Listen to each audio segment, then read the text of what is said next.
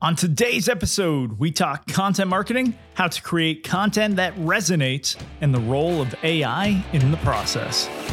Are you a leader trying to get more from your business and life? Me too. So join me as I document the conversations, stories, and advice to help you achieve what matters in your life. Welcome to Unbound with me, Chris Dubois.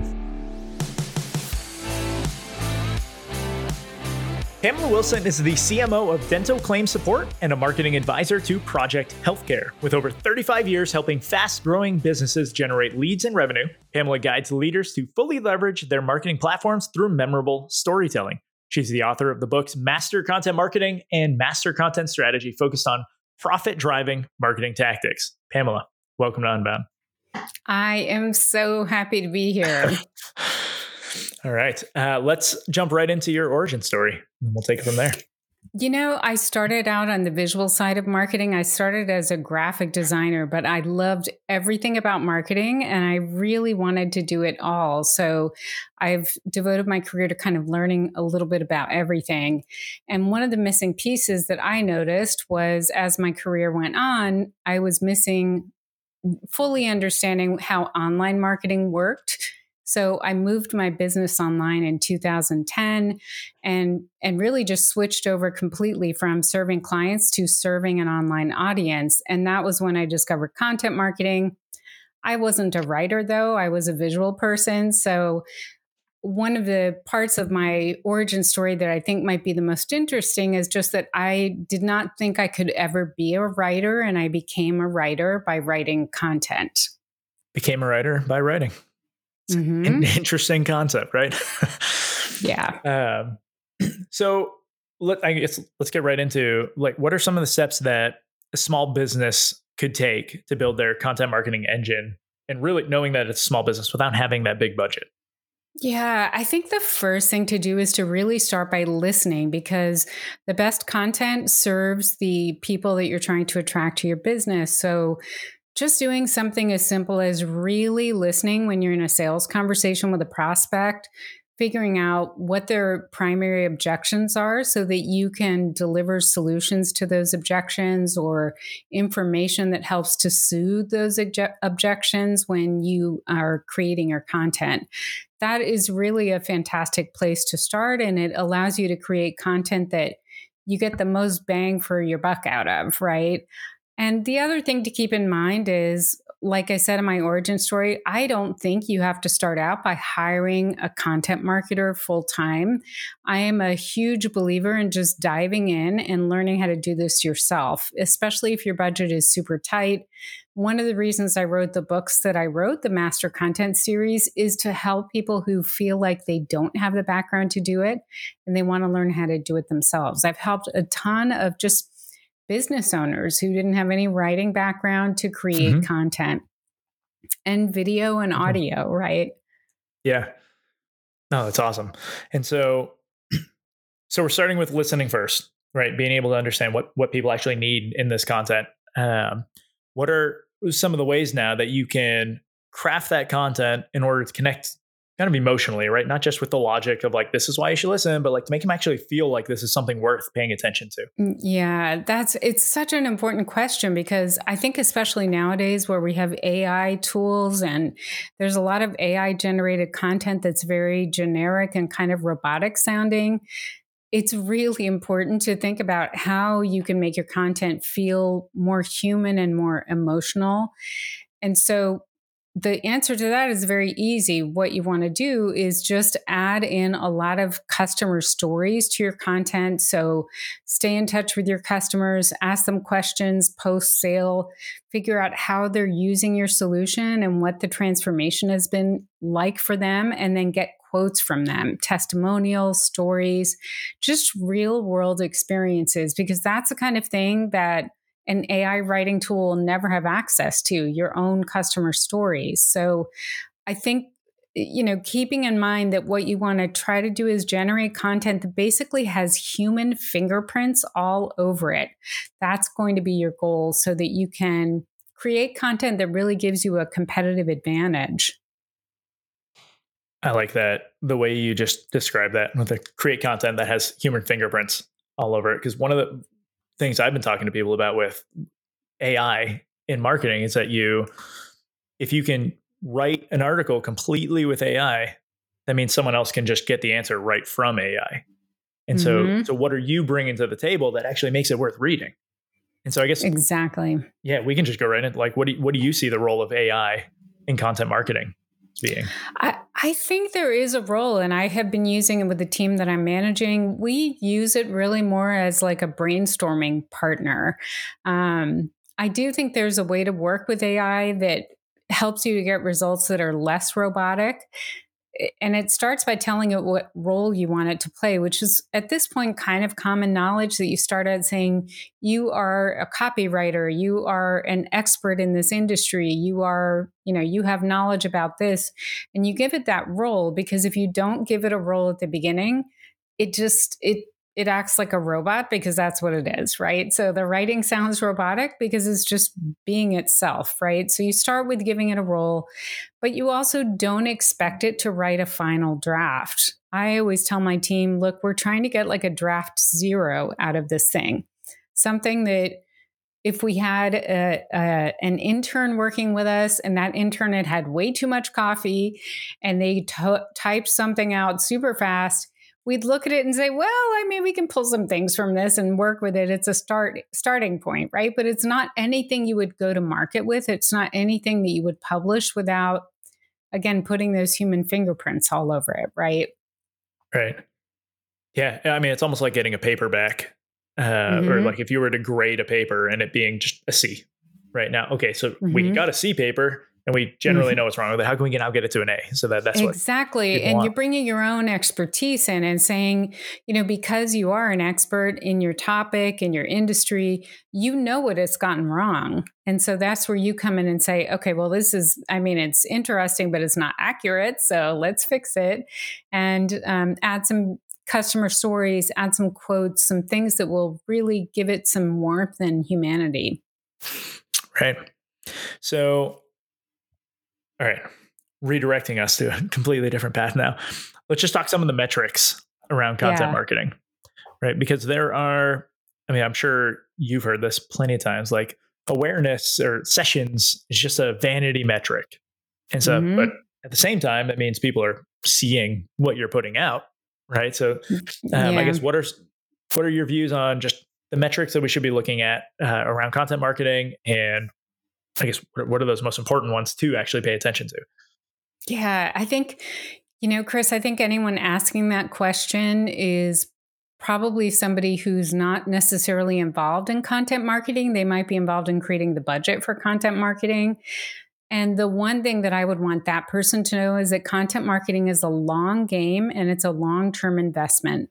So it's not the kind of thing where you publish a blog post, you publish a single podcast episode or a single video, and it you're going to see a direct line between that piece of content and a sale.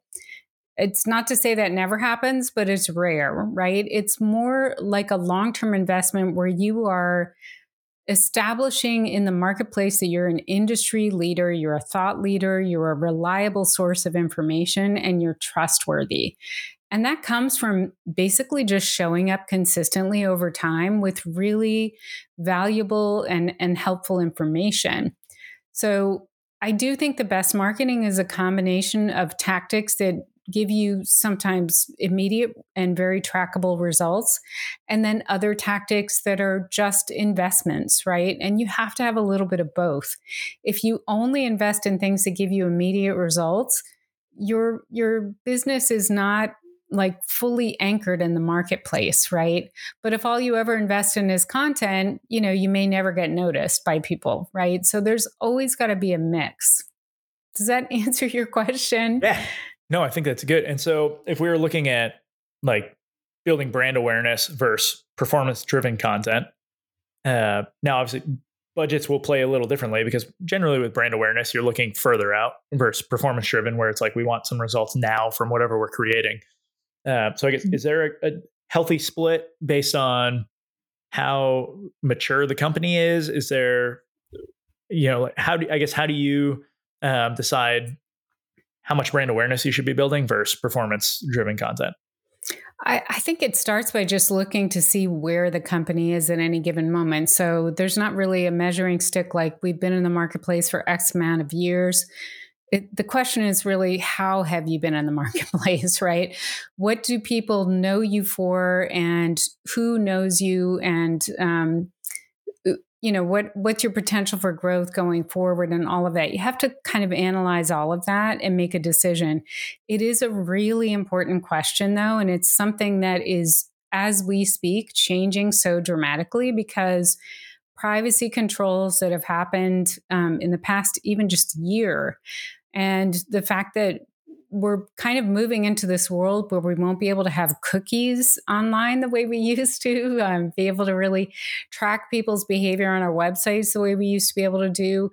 We're moving into that space that reminds me a lot of what things were like when I first started in the marketing world, which was mostly brand awareness. That was really kind of what you had. You had a little bit of, you know, you could do a little bit of tracking, but it was kind of minimal you were mostly just building a brand and and pushing messages out uh, in the form of advertising basically you know? Um, and we are we're not moving exactly back to that space but we're moving into a new space where i think brand awareness and building trust is going to be more important than it ever has been.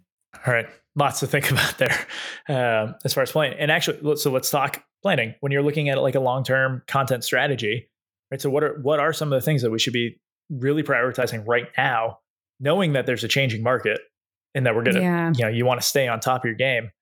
Um, and what should we be doing? Yeah, I think I mean, uh, there's a little bit of different advice depending on where you are in your content marketing journey. So, if you are just starting out, I can give you some recommendations. If you have a lot of content and you've been publishing for a long time, the recommendations are a little bit different. This is something I, I cover in detail in my book, Master Content Strategy. I call it your website life cycle. So basically, if you're just starting out, what you need to focus on is is getting into a rhythm of publishing content consistently. It's going to help to establish what your business is about. It's going to tell search engines what you deliver on the internet and and what people can count on you to provide. And and doing that kind of builds this content marketing muscle, I think, you know, where you get into a consistent cadence of publishing. So that's important in the early years. If you're on the other end of the spectrum, and let's say you have six, seven, eight years worth of content, then you need to be looking at things like, you know, does all of this content need to be on my site or should some of it be retired? Is it out of date? Has my business changed? Is it getting traffic, but it needs to be updated and things like that? So I I call people who are at that stage, they're more like like reference librarians, right? Where you're doing kind of maintenance on your content. You are still producing new content, but you're also like taking good care of the stuff that you published in the past and making sure that it is up to date and really working for you. And if it's not, you're unpublishing it or redirecting it to something else. Are there some, I guess, tricks or or things that the the companies that are have like that reference library um, that they could have been doing earlier to make it easier to know where all of their content's at, right? To have that kind of journey mapped out so they know when to update and what to work on. Yeah, I, am sort of laughing over here because you've asked the perfect question because there's a, a piece of information that if you know this early on, it will make this whole thing so much easier.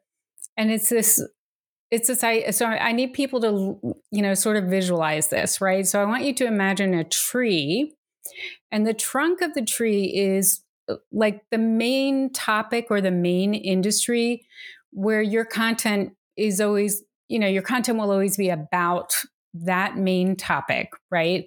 So I work, the company I work for now is in the dental financial industry. They do dental revenue cycle management. It's very specific, but that's the trunk of our tree. We are, everything we write about is about that main topic, right? And then if you imagine the tree has these big branches, right? It has some branches are really big and then others are much smaller, right? So the big branches are kind of like the main categories that you'll be revisiting over and over again. You'll just always come back to create content around those main categories. And there are usually 10, maybe 12 of those. And they become kind of anchors to these smaller pieces of content that you create, right? So the smaller pieces of content are like those tiny branches that you see coming out of the main branches, right? So each individual content is like a tiny branch that feeds back into a main category. So let's say um, the company I work for, one of our main branches is dental billing because it's something that we offer to people. We we manage their dental insurance billing. So we talk about that all the time. 10 ways to you know make your dental billing workflow go easier. Um, five reasons your dental insurance claims are being denied things like that. It's dental billing all different aspects of dental billing. They all feed into that main branch that's attra- attached to that main trunk of the tree right so if you can think about your content in this way from the very beginning your job will be so much easier down the line because you'll never have a big hot mess of content that is disorganized and unrelated and disconnected. It will always be connected to this main topic and it will always support your main topic because you've thought about this overall structure. Does that make sense? I don't know if it translates yeah. on a podcast. No, I think it's good. And then I I always take notes when talking to guests, and like I get now, I have a nice tree that is drawn on my paper, so I can I can remember this. Um, no, this is great, and I think our everyone listening is probably like, has the picture. Um, so yeah, man, where to go next? Break. I'll edit that part out. the, okay. um, so let's talk how content marketers can kind of better communicate the the value prop and and like the pain points that they're solving at each stage of like the buyer's journey via content. Yeah, and we should probably talk about that buyer's journey thing because I I have thoughts on that. But basically, my answer to this question though is is super boring. And it's to be really really consistent. And it you know, it kind of reflects back to that content topic tree, right? It, it's to be very consistent in how you show up in your content marketing because we're all trying to get prospects to remember us. And they're coming across us in this very busy space where they're seeing lots of other companies, they're hearing lots of other voices. And if we want them to remember us, we need to really be boringly consistent about our messaging. We actually have a messaging doc that I um, developed. It's just a Google Doc. So imagine a Google Doc that has a table with three columns and three rows. So it's nine cells. And each of these cells has a message that we use in our marketing. It's like a way that we talk about our value proposition. And there are nine of them because we have a complex company. So there are lots of different things we need to talk about. But we all have access to that. And if anything changes and we need to add a new phrase to that document, we the deal is we have to take off one of the older ones that we're not using so that we only have nine basically nine like nine notes that we go back to playing over and over again in our marketing whether it's my videographer who's creating you know videos for our youtube channel whether it's the person who's writing linkedin profile posts for our ceo or it's our blog writer who's creating content or writing the the customer newsletter whatever it is we always talk about it the same way because we just all feed off of this one messaging document so that's a is a very basic and simple solution, but it's made a huge difference in what we do. And I think when it comes to communicating your value proposition, you do need to do something like that so that you're being really consistent with it. Have you heard the term time on brand? For I think it's I, somewhat newer. I have, but I would love to hear how you define sure. it. So uh, the idea that people are going to spend a certain amount of time with you before they actually engage. Right? And so mm-hmm. I think a mm-hmm. lot of like advertising used to be like, well, they need to see you, I don't know, nine times or whatever it is before they click on yeah. that next ad. But this kind of reframes it where you can look at how much content people have consumed before becoming a lead or a customer and stuff and mm-hmm. kind of figure out how much time they spent. So if you have YouTube videos, right? Okay, like they watched three five minute videos, they read two seven minute blog posts, they saw a social post, and you can kind of tally up and get an average for how long someone has been with your brand. So it might take an hour right. of content consumption in order for that to happen, right? But the right. I think what people miss is if you're not consistent with your messaging and everything else, that time on brand doesn't matter because they're hearing a new message and they have to like restart that whole cycle. And so yeah, yeah I think it's consistency is like the driving message. Like let's please. Um yeah, so let's talk actually for this is perfect for a follow-up for the time on brand. Let's talk about the the different types of content like different um i guess forms of content that we could be using. Are there i mean obviously this changes per industry but do you have like recommendations for where certain brands should be starting um, stuff they should be looking at? Is there like if you start with a blog it's really easy to move to a podcast or a um, you know youtube channel like do you have any kind of flow for recommendations or how someone could even figure out what the best channel and platform is for them?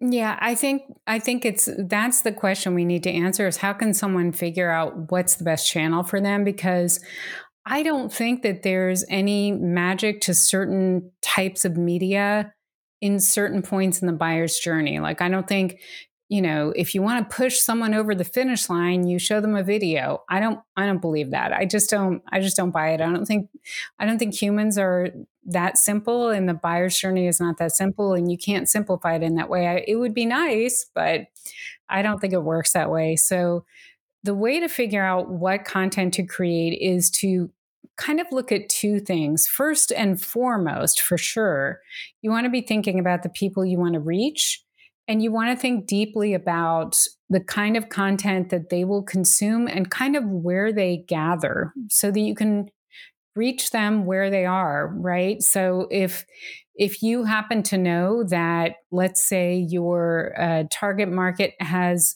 they commute or they spend a lot of times in their ve- a lot of time in their vehicles a podcast might be perfect for that audience. A youtube channel maybe not maybe not so much because they're watching the road and not not listening right?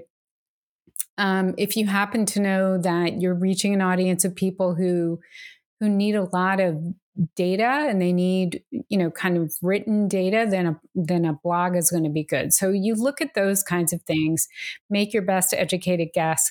But then the other thing you need to consider is who is going to create this content? Is it you? Is it someone on your team? Because you do you have to be able to actually make it and keep at it consistently because it is a long game as we've said right so if you happen to bring somebody onto your team who has a lot of experience creating podcasts and you know for sure that your audience will consume podcasts, then it is a match made in heaven. You should definitely create a podcast, and that should be your content framework the the idea of starting with a certain kind of content because it's easier to turn this kind of content into that kind of content was more of an issue before because back in the day we used to say the most um, repurposable content is a blog post because it's already words and then you can turn those words into a video you can turn those words into a podcast but that's not the time we live in right now. Right now we live in a time where it is super easy to get a transcript made of anything. So you can just as easily start with a podcast turn it into a blog post. So getting audio or video turned into words is no big deal at all. So I would say just start with what your audience will respond to, what your prospects will respond to, how you can best serve them. And then just also look at who do I have on my team, or if it's me personally doing it, what am I comfortable doing that I can do consistently over time? And it's kind of that sweet spot between those two. So let's actually go back for one step. If you so looking at who's actually creating the content how do you go about you bring on some new team members right they're not necessarily subject matter experts in your space what are some of the ways that you've worked with with the content creators to be able to actually bring the insights that you get to bring from your company as a whole um, to that, even if they don't have a ton of experience in the space? Yeah. I mean, a perfect example is the content manager on my team right now. She had no experience in the dental industry at all. And she started out meeting with subject matter experts in the company um, on a regular basis to just go over the kind of questions they were hearing from customers, the kinds of objections. Um, some of them had come from dental offices, so they could speak from their own personal experience about some of the struggles. And we now call it the content influencer meeting. and she meets with them and they give her all sorts of amazing ideas. And then, I mean, really more ideas than she can she can create content for. And so then she goes to search engine keyword research tools and start look starts looking to see you know what angle could we use for this content that would answer the question but also help us to rank. And that combination has proved to be dynamite for us. I mean it's worked really really well. And she she's written on this topic for almost three years now and still manages to keep it fresh. I don't know how. Hmm. All right. I like that concept of the content influencer meeting. And I think that would be a, uh, something I'm, I'm going to explore. Um, so, what skills would you say are the most important uh, for marketers focused on content creation? If I'm looking to hire, if I'm looking to even just uh, get better at content creation myself, right? What should right. I be focused on?